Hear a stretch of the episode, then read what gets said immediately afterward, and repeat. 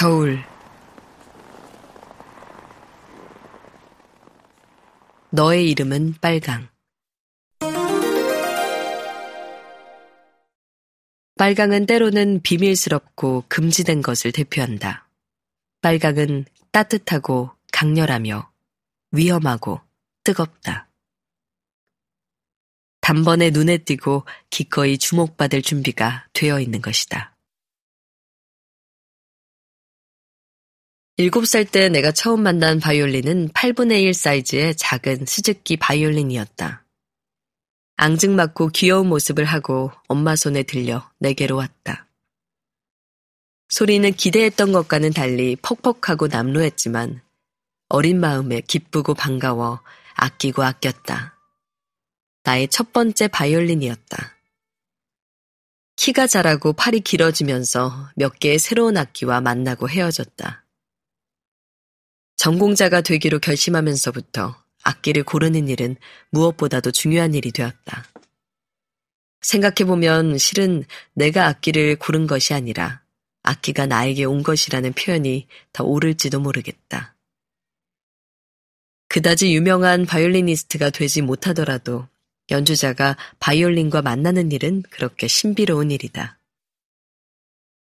나의 마지막 바이올린은 15살 때 내게 온 붉은 빛의 full size 악기였다. 아주 건강하고 단단한 모양의 따뜻한 소리를 냈다. 이 악기와 함께 사춘기 시절을 보내고 대학 입시도 치렀다. 동경하던 베토벤과 시벨리우스의 콘체르토도 가까스로 연주해냈고 소원하던 현악 사중주도 오케스트라 연주도 해보았다. 늘 클래식 음악을 한다고 잘난 체 했지만 아끼는 사람들의 결혼식 축가에 유행가도 즐겁게 연주하고 아이들 어릴 적엔 갖가지 동요도 기꺼이 해 바쳤다. 색이 짙고 붉어서 밝은 빛의 연주복과 그다지 어울리지 않는다고 철없는 불만을 품었던 나의 레드 바이올린은 변화무쌍하고 따뜻하고 흥미진진한 나의 오랜 친구였다.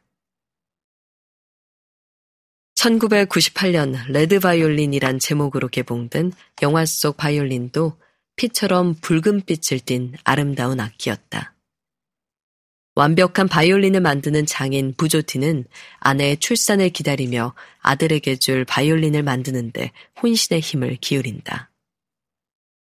그러나 불길한 예언과 함께 아내는 세상을 떠나고 절망한 부조티는 아내의 머리칼을 붓을 삼아 그녀의 붉은 피를 발라 완벽한 혼을 가진 바이올린을 완성하는데 이 섬찟하도록 슬픈 이야기가 시작되는 것이다.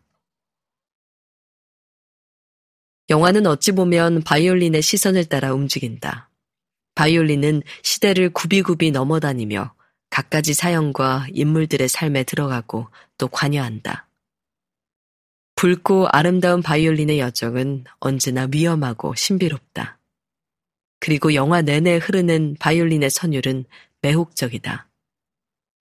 섬세하고 사려 깊은 소리로 사랑받던 청년 시절 조슈아 벨의 연주였다.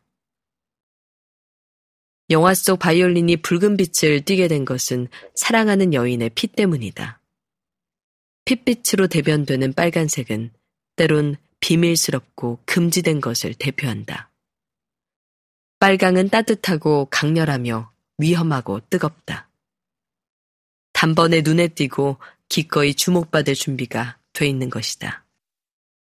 꽃도 해도 단풍도 붉을 때 더 아름답고 붉은 빛이 가득하면 어쩐지 에로틱하기까지 하다. 터키 문학사상 최초로 노벨 문학상을 받은 작가 오르한 파묵의 소설 내 이름은 빨강에서도 작가는 빨강이라는 색의 고귀함을 이야기한다. 오스만 제국 시대에 실존했던 세밀 화가들의 장인 정신과 새로운 문물에 대한 고뇌를 묘사한 이 소설에서 작가는 이야기의 맨 앞에 빨간색을 내세웠다. 독자들은 소설 속 빨강이 소설의 주요 사건이자 동기가 되는 죽음을 연상시키면서도 서양화에 맞서 세밀화를 지키고자 하는 화가들의 열정을 의미한다고 해석하기도 한다.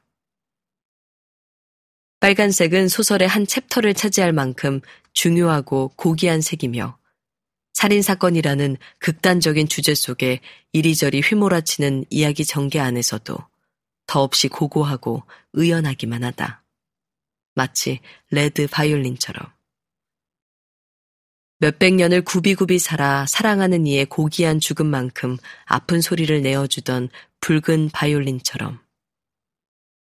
어떤 이의 삶, 어떤 이의 죽음, 그리고 늘 그 곁을 지켰던 아름답고 위험한 빨간빛의 바이올린처럼.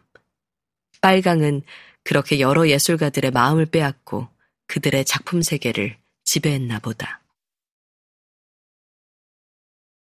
빨간색이 특별히 아름다운 계절이다. 핏빛을 띤 슬픈 바이올린 빛깔도 옛 화가들이 목숨처럼 아끼던 붉은색도 아닌 반짝반짝 즐거운 빨강 말이다. 시절이 몇 번 바뀌어도 여전히 크리스마스 트리에는 빨간 방울이 가장 옳다고 생각하는 옛사람인 나는 올해도 크리스마스 테마색으로 빨강을 기꺼이 고를 예정이다. 몇 번 다른 시도를 했으나 늘 제자리로 돌아왔다.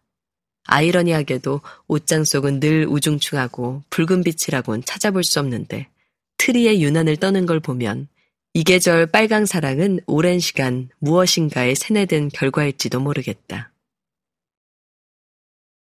이 즈음에는 음식도 어쩐지 붉고 어여쁜 음식이 어울린다. 잠깐 얼굴을 내보이는 귀한 석류는 말할 것도 없고 아가볼처럼 빨간 사과랑 딸기, 그리고 탐스러운 토마토까지 온통 요리에 동원하게 된다. 로즈마리 몇 잎이랑 붉은 석류알 몇 개면 크리스마스 기분을 내기도 식은 죽 먹기다. 하얀 슈거 파우더를 눈처럼 솔솔 뿌리고 석류알을 얹어 뚝딱 만들어낸 케이크는 기분 내고 싶은 어떤 겨울날에 꼭 맞는 즐거운 선물이 된다. 사랑스러운 석류 케이크에는 행복한 캐럴이 안성맞춤이겠지만 가끔은 나를 위해 조시아 벨의 레드 바이올린을 기꺼이 불러내 본다. 슬프고 처연한 선율이 행복한 시간과 묘하게 어울리는 신비로운 경험을 할 수 있으니 말이다. 손끝이 빨갛도록 석류를 까며 빨강과 예술을 지키던 고대의 화가들도 내 멋대로 떠올릴 수 있으니 말이다. 살다 보면 평범하기 그지없는 나의 삶도 어쩐지 위로받고 싶은 마음이 드는 서늘한 날들이 있다. 알고 보면 어떤 이의 삶도 굽이굽이 이야기가 없는 삶이 없고 누구의 이야기도 고단하고 처연하지 않은 것이 없다. 누구의 삶이 더하지도 덜하지도 않으며 반짝반짝 빛나는 시간들을 갖지 못할 삶이란 없다. 그러니 이 아름다운 계절에 특별히 서늘한 어떤 날에는 내 고단한 삶에게 가만가만 말을 건네본다. 너의 이름은 빨강, 붉고 빛나는 빨강, 피처럼 소중한 빨강. 그토록 아름다운 너의 이름은 빨강.